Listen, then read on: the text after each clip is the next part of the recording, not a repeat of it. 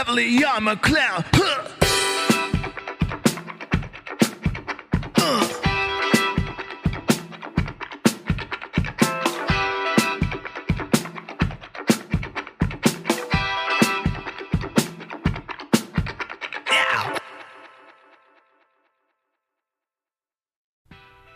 This episode of the Bitcoin Echo Chamber podcast is sponsored by WTF Happened in 1971.com, the economics meme taking the world by storm where all of us are trying to find out the answer to what the heck happened in 1971. WTF 1971 also has a merch store now. You can find it at WTF 1971.creator spring.com. I'll post a link to that down in the show notes if you want to check it out. Thanks for the support. I'll do that too.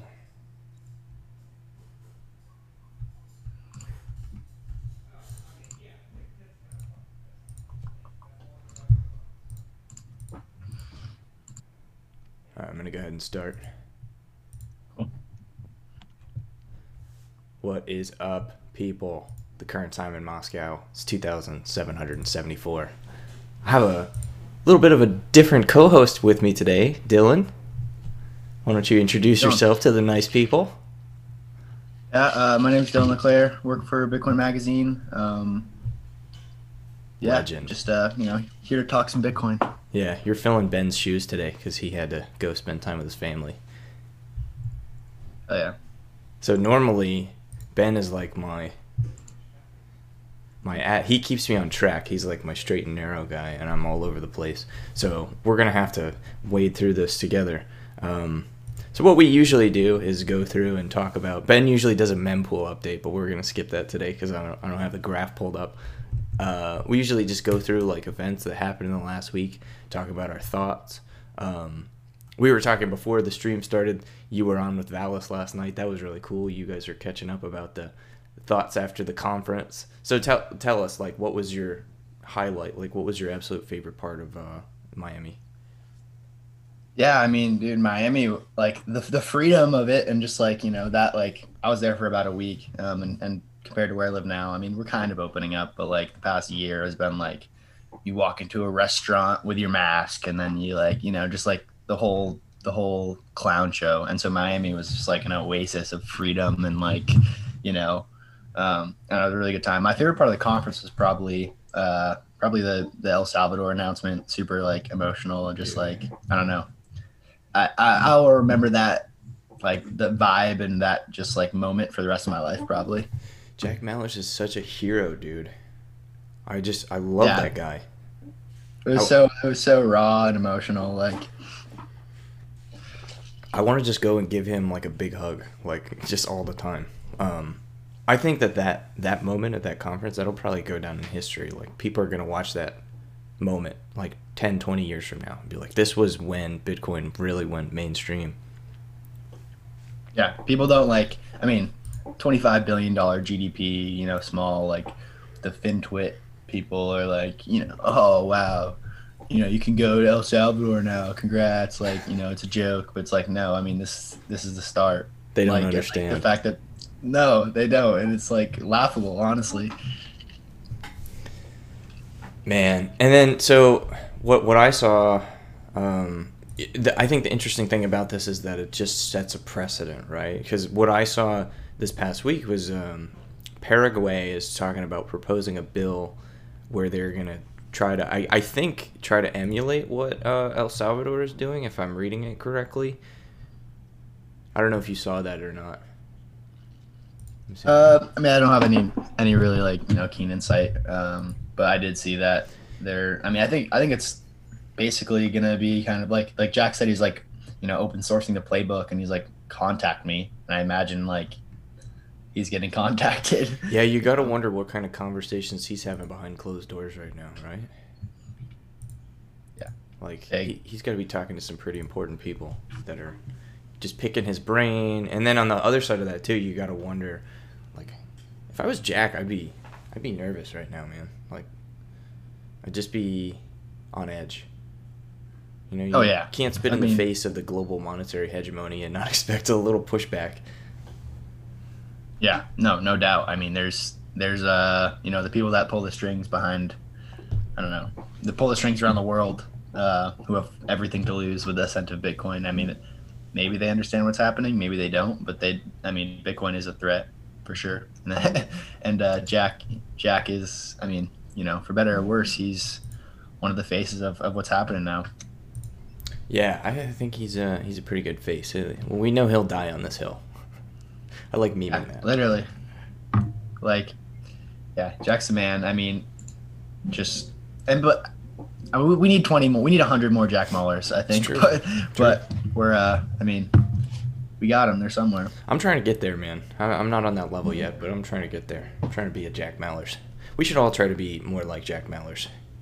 We, we need the, the what would Jack Mallers do? Uh, WWJMD. Um, Hasn't he been coding on like Bitcoin for like a decade? has he? I don't know. You know what? What strikes me about Jack is that he's kind of like a self-taught coder. He just went to college for like a month and then was like, "Nah, screw this," and then he dropped out and just started learning how to code. Um, which go go you, dude. That's awesome. I, I wish that I had. You know, I don't know. I've been trying to work that route. It's hard. Learning learning to code, especially on your own, is hard. That's what I'm doing uh, Lambda school. You've been doing it. Yeah, Oh, you're doing Lambda? yeah.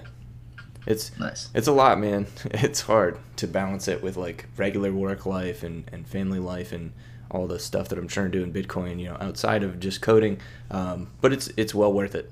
What I've learned so far for the couple months I've been doing it. I'm hoping to work uh, full time in Bitcoin by October uh, in software. So we'll see. Yeah, man, love it. I I have no idea how to code, No, um, but any No, plans to try know. to I- learn?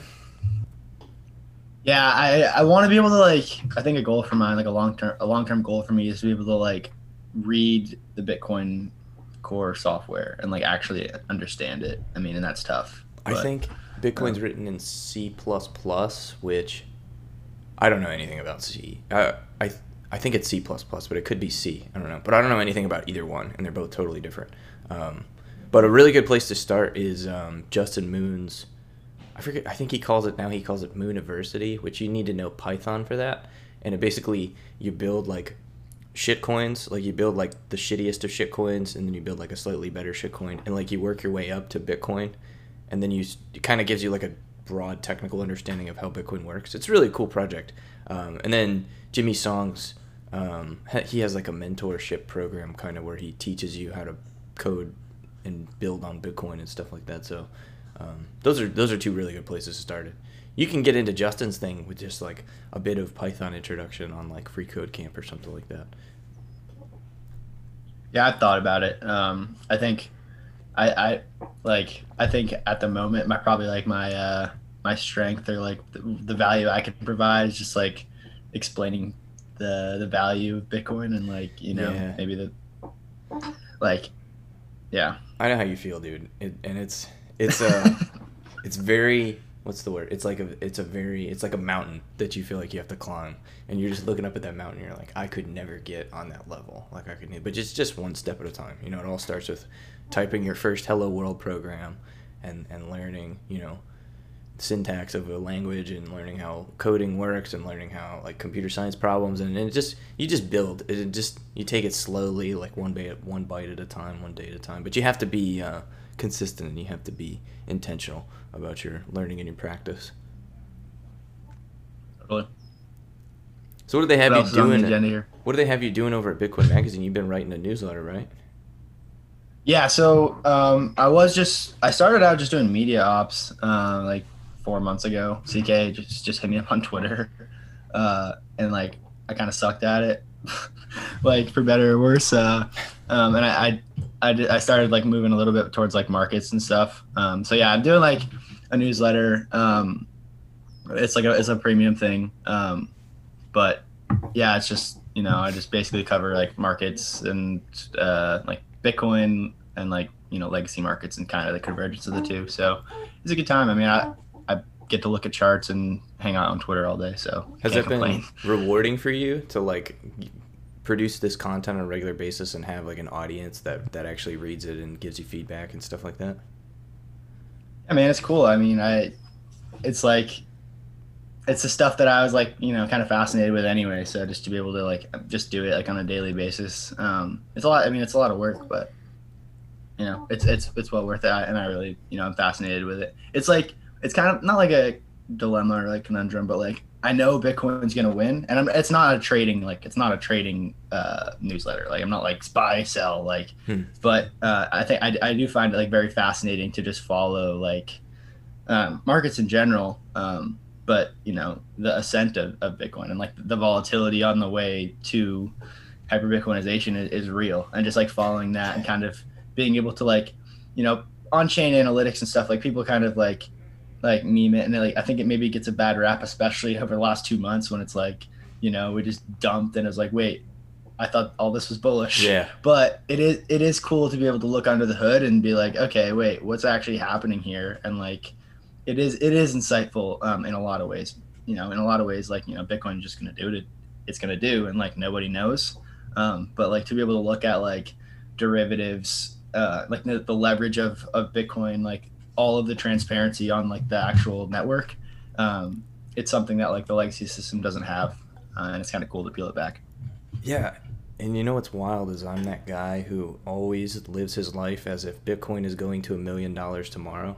And I have to taper my expectations because all the, I, I'm convinced all it is is that the rest of the world isn't there yet. They just don't know what I know. But if they knew what I know, then Bitcoin would go to a million dollars or ten million dollars tomorrow. But so I think that the, it's an education problem, not so much like um, like the market isn't ready for it or well i guess i guess that would be the market but um, i don't know i don't know how to phrase it better than that but kind of funny. It's like what's it's like what Saylor said. I don't even know, like September or something. I remember him saying like, once I once I figured it out, I I, I had like anxiety at night. I couldn't go to sleep because I was like, someone you know, else is going to this figure this will- out Yeah, and it's like that's kind of the feeling that I don't know I've had for like a year year plus. Um, you know, I've, I've been been paying attention for longer than that, but when like it kind of clicked for me that nothing else really matters. Um, you know, there's like you feel perpetually short all the time. Mm.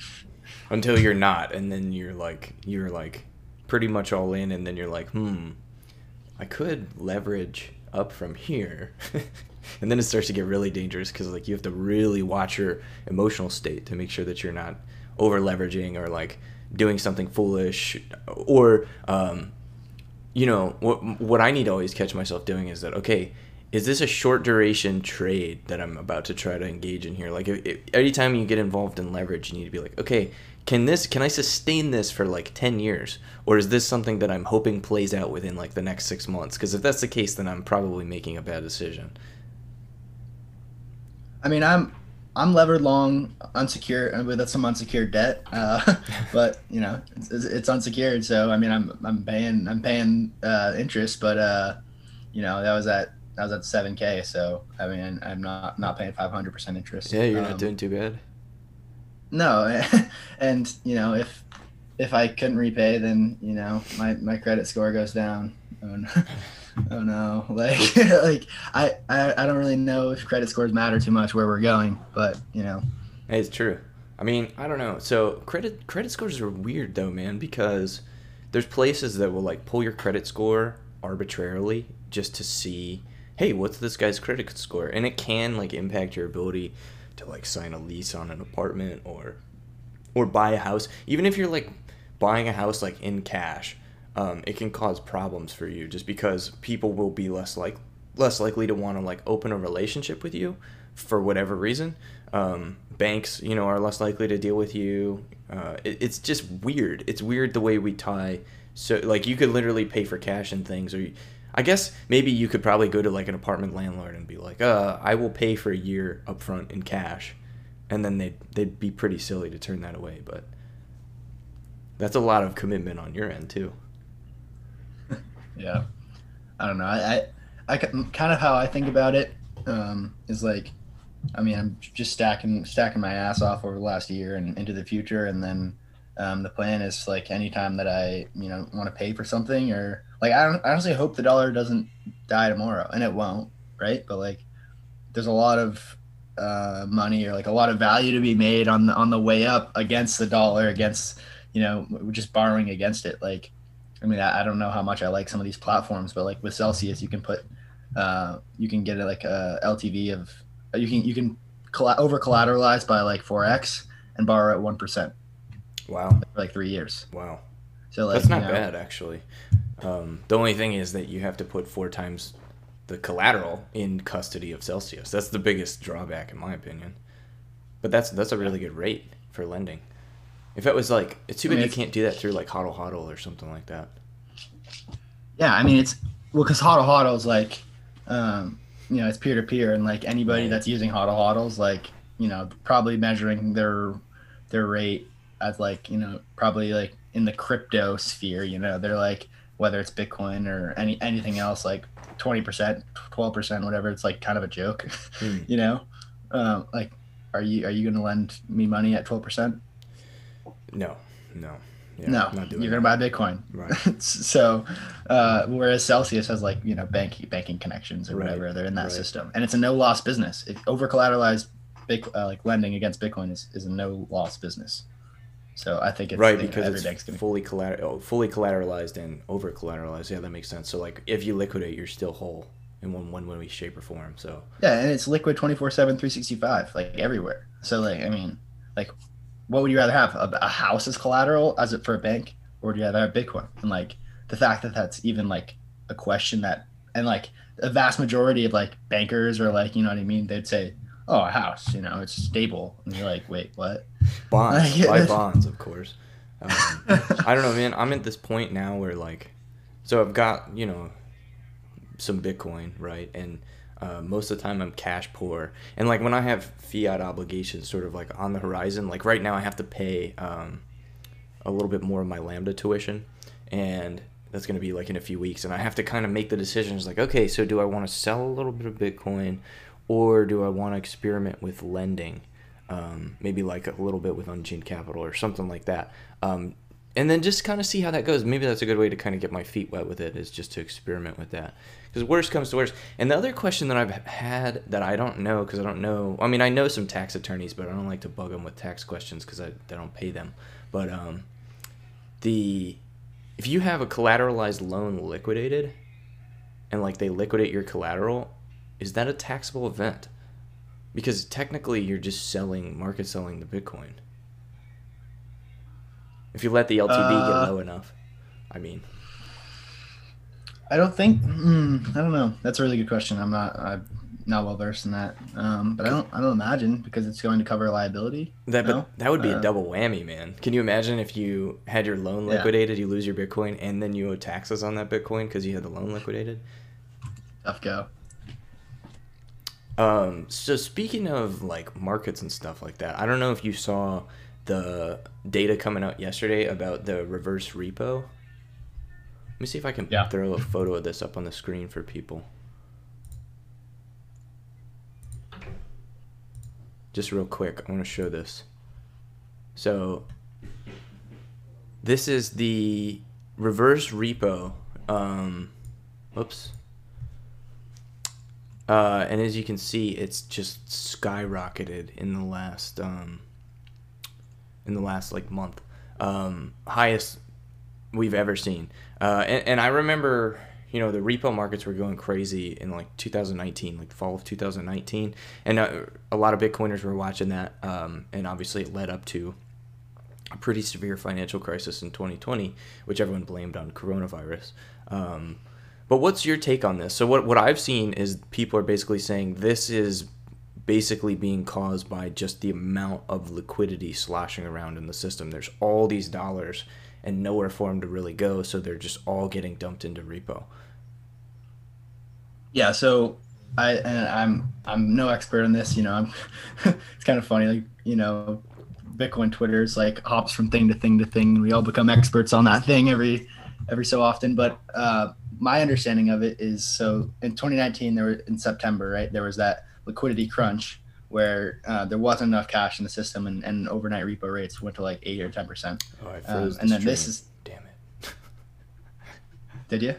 No, yeah, it, it's so hard because I'm on a laptop and I only have one screen, and if I minimize anything, it freezes the stream. So I don't think they saw the chart, but it's fine. Repo went It's still going though. Yeah, no, no, no. Like the stream's still going. I just froze the video. Okay, cool. Um, Um, but I think so. So this is the opposite, where there's um, because the Fed's doing so much QE, um, they're just, they're just buying they're buying up treasuries at uh, an MBS at like 120 uh, billion dollars a month. Um, my kind of understanding is that there, there's so much cash, but banks don't want to lend because real rates are like negative. negative, and so. Um, I I wrote about this. Um, I'll, I'll share it with you. Actually, I I'll, I can hook you up with a sub um, for free uh, after this. But um, there, like I, I covered it a little bit yesterday. Um, I think I saw this this chart. It was like junk bond, real junk bond yields are like negative Mhm, for the 1st mhm, time ever. mhm. And so, there, like if you're a bank and you want to lend, well, you're you're you're taking you you don't want to lend at a negative real rate, and that's not even accounting for any default risk. Right. So like, so you'd rather just go and you know buy treasuries, but um, and like short term liquid, uh, you know, T bills, T, uh, yeah, like you know, uh, notes. But I I believe the reverse repo facility is essentially keeping uh, uh, yields on the front end of the curve nominally positive because if they weren't um, you know lend uh, lending these overnight uh, uh, treasuries back into the into the market then they would just bid up the, the the treasuries the collateral already in the market and yields would go negative that's kind of my understanding of it Interesting. um, what do you That, that sounds right to me. Um, I that's where I start to kind of lose my understanding. Um, is when you start talking about like what the banks are doing and, and looking at the larger credit markets because I mostly focus on like the sovereign credit market. Um, like I, I like to look mostly at like what the Fed is doing um, and like what the interbank lending because the Fed has the the target rate right for overnight lending and that's where they kind of step in with repo liquidity is whenever they're not hitting whatever the target rate that they want for the overnight lending market is that's when they step in and provide more repo liquidity because that's what happened uh, back in 2019 was the overnight lending rate shot way up and the fed basically stepped in with all this liquidity to say okay well we're not going to let that happen um, so that makes sense like with what you're saying i think that that sort of carries down um, and like like junk bonds, I guess, for people that are listening and, and may not know, that that's just corporate debt with uh, less than a AAA credit rating. Is that right? i think it's like it's like tr- like triple c or something like So it's like basically less than a borrowers. B. It's basically Yeah. just terrible debt that that's super risky, and it's become corporate debt has just basically co- corporate junk debt has basically just become just what would you even say? Just like hyper saturated with liquidity because there's so much search for yield. Um, and and the the rest of the debt is just literally bid down into the dirt or i guess bid up you know depending on whether you're thinking about the yield or the value of the coupon. Um, that there's just all the search for yield going into junk debt and it's just created this huge junk debt bubble Yeah, I mean it's it's an everything debt bubble, and like now, junk bond yields, which were like, like the yields in the Great Financial Crisis, like they, they kind of let it go for a little bit longer. Uh, like whereas this past March, it was literally like a, a month of of like recession before the stock markets were like you know back at the same levels. Mm. But uh, you know the yields on the junk bonds were like twenty percent in like 08 and they're like three percent now, and CPI just came in at five. So, so like, I mean, the cost of capital everywhere on the fucking planet is negative. like, it's insane uh, I, I I just don't understand like, and yes, is is Bitcoin part like is Bitcoin nominally like or you know the dollar value of Bitcoin would it be at thirty thousand? Would it be at sixty thousand a couple months ago if real yields everywhere on the planet were were negative? No, it would not be there. But that's the thing is that how how do central banks how do like you know the world how do we get out of this? Okay, we're gonna let everything go. Are they just gonna stop putting liquidity in because everybody that's calling for deflation, right? Like, okay, deflation, I agree. Debt and all, all of this QE, the more and more debt they pile on, yeah, it's deflationary because it has to be paid back. Okay, so who's gonna who's pay gonna back the tab? yeah How? And like, and so if they stop, if they stop spending, if they stop doing QE, okay, great, good, nice thesis. What happens? Everything goes to zero. literally, Literally everything goes to zero. yeah like overnight Yeah, like stock market goes down, everything Yeah, like- liquidates housing goes down, all collateral goes down and guess what the liabilities are still there and everything and nobody can pay and everybody goes insolvent governments corporates individuals how, everyone insolvent tomorrow Yeah. So it's like yeah It- it can't happen. is bitcoin part of the it bubble oh they can't and like so okay so what do you think like happens over the next you know and, and i know that like you know short term is pretty hard to predict like predict but what is your view on the next six months next year Uh, well, so talk, all we, that. we just saw Powell talking about how they were basically thinking about two rate hikes by the end of what was like 2023 or 2022. It was like two years out. They were talking about how they were considering two very small interest rate hikes, and the market tanked just on the thought that the the Fed might raise rates at some point in the distant future. The market tanked, right? And maybe that's like hyper emotional trading. Maybe that's liquidation of leverage. I don't know what it is. You know, it's like the amount of leverage in the system is just insane. Like it's it's it's and that's why it's so volatile and so um like it can never make up its mind about how it feels. But if that rumor of a rumor, you know, in the distant future causes that much damage, we th- this train has no brakes, man. Like it- at this point, the the the engines are overheating, and we're just gonna continue moving forward, and they're just gonna keep shoveling coal in as fast as they can just to keep us moving. I mean, it's. It, as far as like the next six months go, I expect more of the same. Like I, I honestly think if they let up on this liquidity shoveling at all, um, everything just sort of will just sort of start to seize up and, and shut down and liquidate. Um, and they can't. Like they, they're we're at the point now where they just can't, and it's just going to have to be a game of constant, constant, constant liquidity injection. Yeah, I mean, and it's like, I mean, we're, we're talking about like markets, like financial markets, you know, where where most people that are the playing in the stock market or you know Bitcoin or, or whatever like are considered are considered, I guess, like wealthy or like the the upper like you know the, the top fifty percent. Um, but this, you know, society and the social unrest and all that, like there's the bottom fifty percent of people that don't have any assets. And that Mhm. this whole, you know, this whole Ponzi is working in, in you know, in reverse for them. They're getting, Mhm. they're getting screwed. And so like the social unrest, populism, all that stuff, like that's not going away this decade. And what does that mean? More, more spending, more stimulus, more, Mhm. more giveaways. And how is that funded? Like that's funded by running deficits. Like it, there, there is no like the, the debt will continue to increase every single year for the next decade. Like it's And dude, it really it really pisses me off because I'm I'm like I'm a pretty simple guy. Like I try to live below my means, right? And and I don't make a ton of money, but um, you know, I'm working to improve that in my life. Obviously, I'm trying to get into software and, make a better life for myself and my family. But like I've always in my life, I've always tried to live below my means. And I'm I'm not an extravagant person. Like I don't have drive a fancy car, like go to clubs or just I just don't do all that. And um I have really felt it like this last year. Just everything has gotten more expensive, and it's like even though I'm making more money now than I have, you know, ever in my life, I feel like it just feels tighter than it ever has. Uh, it's harder to pay the bills. It's harder to go buy groceries and buy all the stuff that I like to buy. I do like to eat good food, right? That's one of the things in my life that I, I try to be, you know, uh, splurge a little bit on is like go and buy like good, like organic whole food and like cook my own meals and because I like to eat healthy, I like to take care of myself. But it just it's getting harder and harder and harder. And man, it breaks my heart when I think about the people you know that don't have what I have that aren't where I'm at in life. And like I said, I'm not that I'm not wealthy by any means.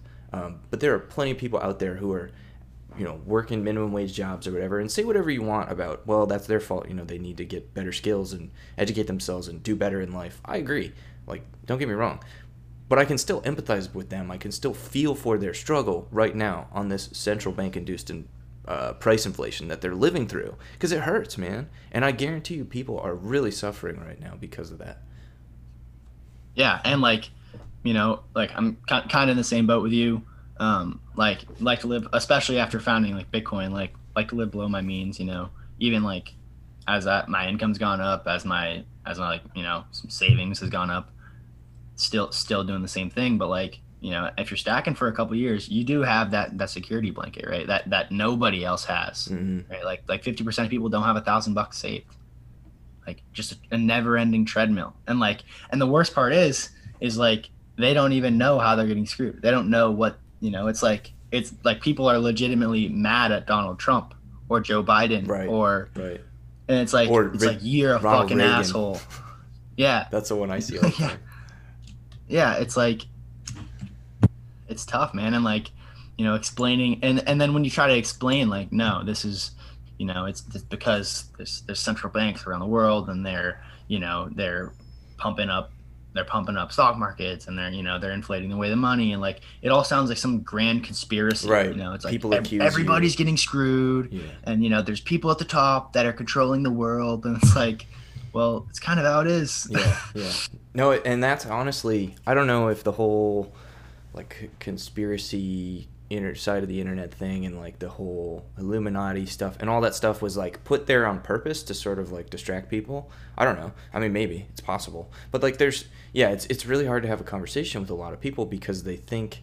Oh, you believe in like these crazy conspiracies, and I've had conversations like like we get a lot of conversations like this in our um, WTF 1971 Twitter, where like people just come into our DMs and just basically accuse us of being conspiracy theorists. And we're like, literally, all we did was took a bunch of economic data from legitimate sources and put them up onto a WordPress blog without telling you any conclusions. And you want to sit there and call me a conspiracy theorist. I've been called an anti Semite because people think I hate Jews because I, I guess because I say that there's a problem with the financial system. It's just insane. But it's because people have all of these pre-existing narratives within their mind, and it's how they that that filter is how they understand the world, right? And when you show them information, which is what my website does, and that information conflicts with their worldview, unless they're like a pretty special person or unless they've already experienced like a lot of ego death in their life, it just breaks their brain.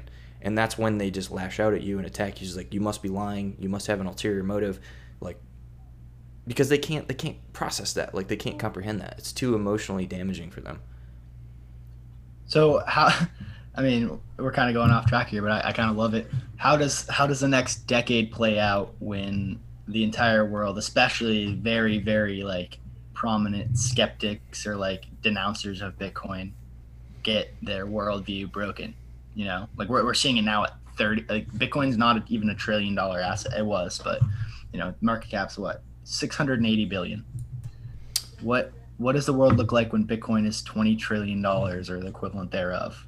You know, what does it look like when there's a hundred trillion? That's and all of these people man. with with egos and the coastal elites who've you know at, like who have basically benefited from this fiat, you know, bureaucracy and and all of this like probably gets ugly for a couple years now. I mean, I mean, so you're already seeing with the whole Texas thing with the power grid that keeps going down, people are trying to blame that on Bitcoin.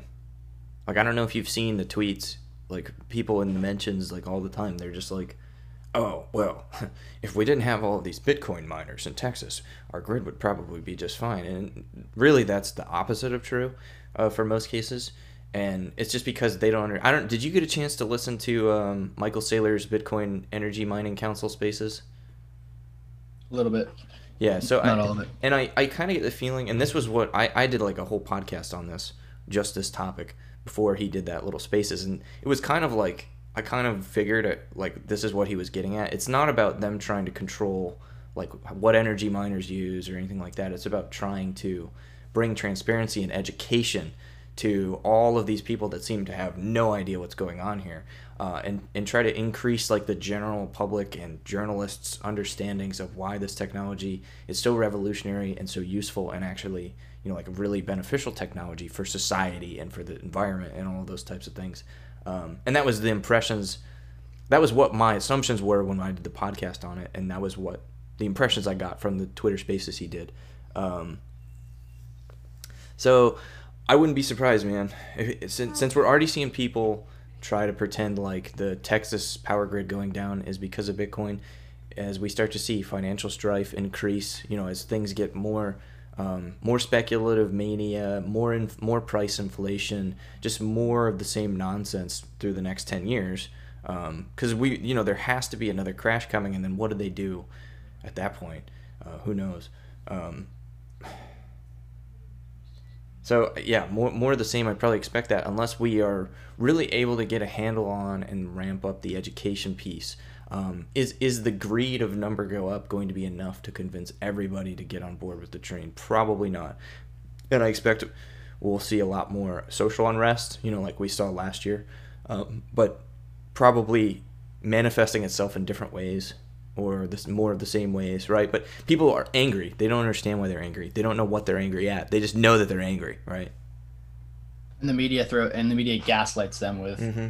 with, with with race, with with whatever it is, right? Like it's dude, it's frustrating, man. It's really frustrating. Like I mean I mean everybody is especially people that are awake to it, but like dude for for being like 20 years old, um, living in like liberal state, I I went to university for one year, um, super liberal. Like a lot of these people like are followers. They don't like universities aren't aren't educating. They're just like telling them how to think and what to think.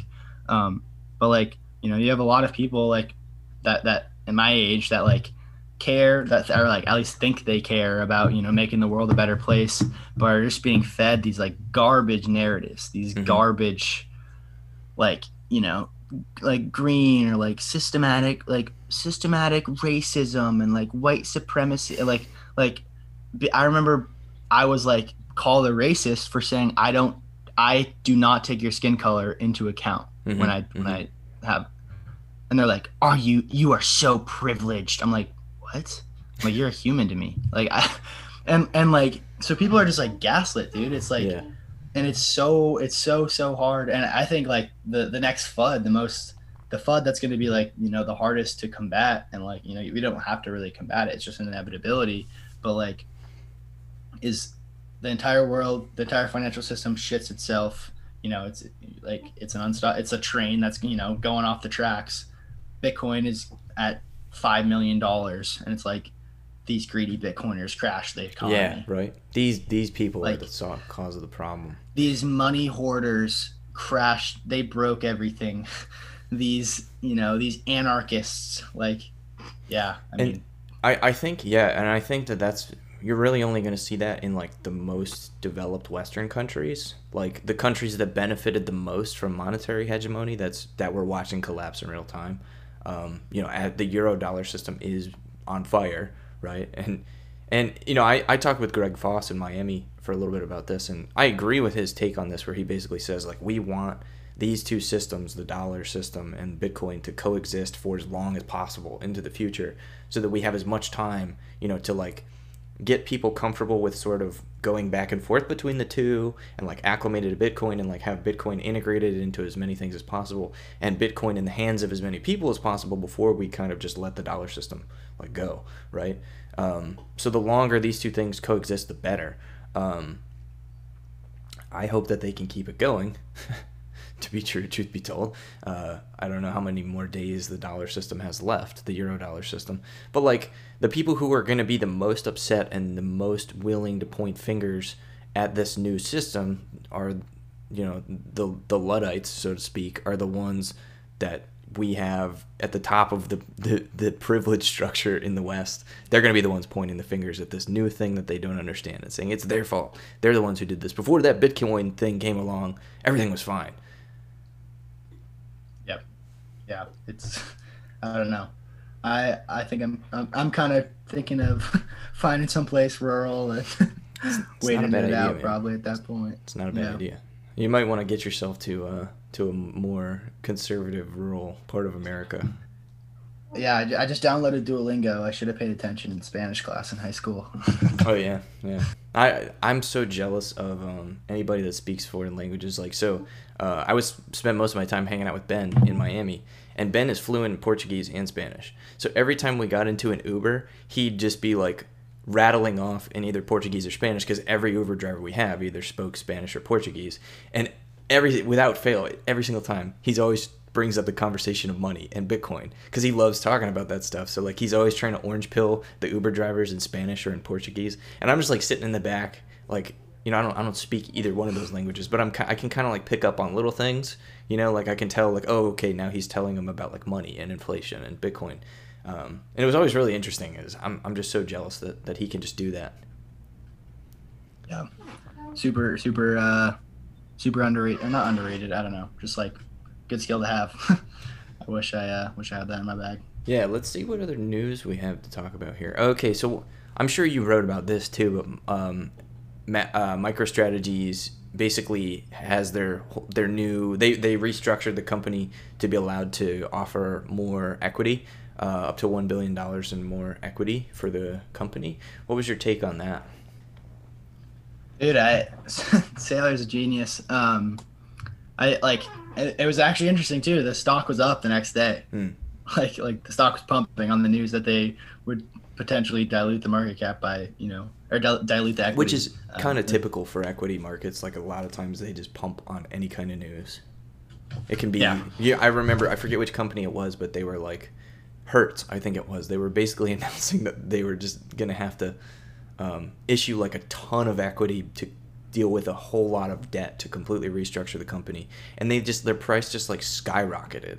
It made no sense. It was just people who don't, you know, whatever reason. But a lot of times that's that's normal in equity markets for whatever reason.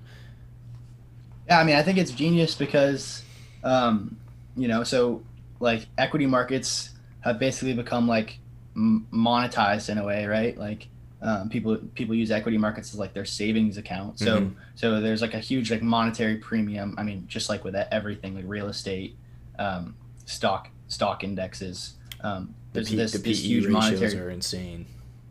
yeah everywhere right um, and so Saylor not only is he using the artificial the artificially like suppressed negative essentially cost of capital to to lever up and buy as much bitcoin as he can um, he did that with convert convertible uh, convertible note issues um, with an equity option or or uh, or debt right did it at zero did it at uh, like near zero again i believe um, And then he And did an outright just- debt offering.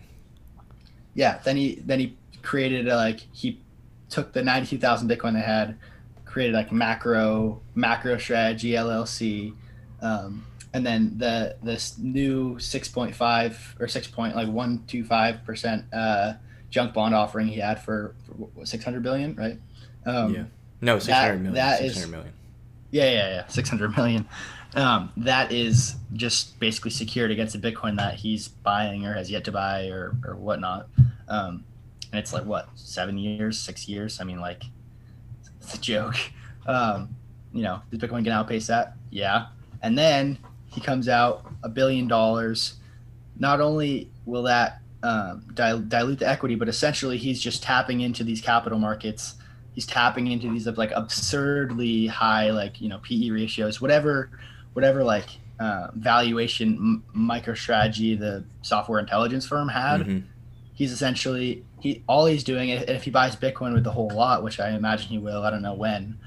You're just concentrating more. You're just like as a as a MicroStrategy shareholder, you're just getting less software intelligence company and more Bitcoin, and it's putting a billion dollar bid in the Bitcoin market, which is like at this point pretty significant. Dude, it's insane because he's he's literally attacking this problem, right? That we all like have seen. You know, like it, it starts to get in the weeds pretty quick. But like I've talked about it a lot in the podcast and stuff about like you know artificially low cost of capital and artificially high replacement cost of assets and all this goes on and on and on. But Michael Saylor, right, who came in and just recently started understanding Bitcoin, is literally attacking this problem from every single possible macroeconomic angle. He's taking advantage of the artificially low cost capital. He's taking advantage of the artificially high cost assets. And and he's literally taking all of these like market distortions and harnessing them to his benefit and funneling all of that energy that he's redirecting into Bitcoin. It is absolutely insane. The man is a monster. one thing- he cannot be stopped. It's one thing to say it. It's one thing to say it, to talk about it, to rant about it. You know, like, I mean, that's that's essentially like what I do. Like, I mean, I, I mean, I also you know funnel all my energy into Bitcoin at, uh, you know, orders of magnitude less than Michael Saylor, but dude takes his life work, billions of dollars. His, uh, his like a public company he owns like you know a 25% stake in with all the voting rights and just balls deep all in and here's the thing like so he does the billion dollars say like i don't know when he'd buy i don't know if he, he would do it if there's like um, you know, MicroStrategy goes up and Bitcoin's down or something. Like I don't, I don't really know what he's thinking there. If Bitcoin dips, or that to, maybe like, that's just like his security blanket for extra liquidity should he need it for debt obligations in the future or, so, or whatever or you know cash flow problems or whatever it is Yeah, I mean, I think that that's um, that's you know also part of it. Um, but like, what's stopping him from? So Bitcoin's at 36k. You know, he he goes and buys another 600 million. He's probably done that already. Maybe. I mean, I, hope not. But, but uh, um, you know, hopefully, hopefully, he waits a little bit longer and it, you know bids at 40k or something. Um, but so MicroStrategy gets 100,000 Bitcoin. Bitcoin's then you know 50,000, 100,000, whatever he goes out, issues, a, you know, MicroStrategy is now trading. It's like a ten billion dollar equity. He takes a billion dollars, goes in, buys more Bitcoin, dilutes the equity, but still, still a ten billion dollar equity. Bitcoin pumps some more because it's going to go up forever because of you know what we talked about earlier. He just does it again, does it again, does it again. He's basically just tapping into, and and all of a sudden, MicroStrategy, which is like I'm pretty sure, is it in the Russell? um i don't know it's in one of these uh, indexes, um, like small cap, Mhm. but it's it's getting passive ETF flows. It's getting passive index flows, right? right He's just gonna he's I like I don't think I don't think you know I don't know if he goes all in with Bitcoin. I don't think so. But this isn't this isn't the first or last like this isn't gonna be the last time that he dilutes equity to do it. well and and if we like let's say we see bitcoin double triple quadruple quintuple over the next several years you're going to see that reflected in the market cap of microstrategies because they have so much bitcoin especially and and maybe at a premium until we see an actual ETF come onto the the US market um, maybe in some like when when things get hot you're going to see the premium there too like we did before uh, before we had the correction you know with the whole Elon Musk thing but um I wouldn't be surprised, you know, like if, if MicroStrategies goes from being like on the small cap index and eventually, like, you know, if, if Bitcoin does what we think it will, and I, I do think that, you know, with all my conviction, you one day you're going to see MicroStrategies up in like the S&P 500, no doubt. Yeah, I think, and it's also like it's pretty interesting. I I made a meme about this the other like last week or whenever I think like on Monday when he announced this. Um, it's like every other like you know Fortune 500 company or like you know CEO is like, all right, we're gonna we're gonna lever up to the hilt. We're gonna borrow a ton of money and we're gonna buy back our stock to pump our equity. Mhm, mhm. We're we're gonna just borrow as much money as we can. We're gonna throw our you know we're gonna turn our our company into a you know a junk borrower Mhm. and we're just going to completely decapitalize our business Mhm. just to pump our equity price marginally. Michael Saylor's like, all right, we're going to decapitalize our business. We're going to issue equity, and we're just going to acquire as much as much money as we fucking can.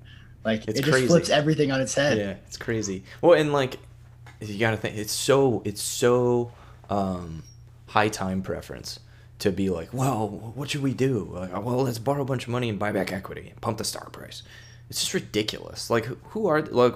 Well, so like I've said for a long time, um, in the context of like the the fiatization of society and like what WTF happened in 1971 now and and hyper financialization of the economy and of the business sector because finance you know makes up way a way way bigger part of our economy than it should and it's just because our money is so bad and it's getting worse and worse and worse um, corporate executives are now so more desired less for their ability to be successful entrepreneurs and profitably satisfy the consumer in whatever ways they operate the business.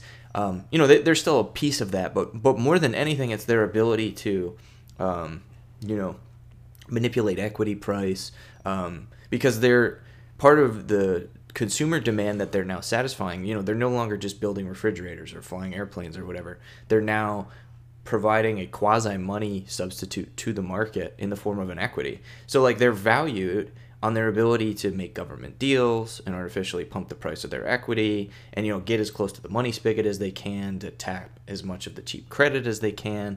Um, it's and it's really disgusting. It's pretty incestuous. Um, but that's that's what you're seeing, and that's why like these CEOs get paid so much more than they used to, is because now they're just they're playing a different game. Um, that it's not about running the company profitably anymore. It's about what can we do to satisfy the shareholders, I mean, Apple has what 200 billion dollars of cash. something And- like and that. Yeah. And they were bar they they're borrowing billions of dollars. Right. Right. The Fed Well, buying and- their bonds. Right, and the and the reason is because the cost of capital is so low. Why wouldn't you do Negative. that? Yeah, I mean, Apple's borrowing at nothing, borrowing at one percent, zero.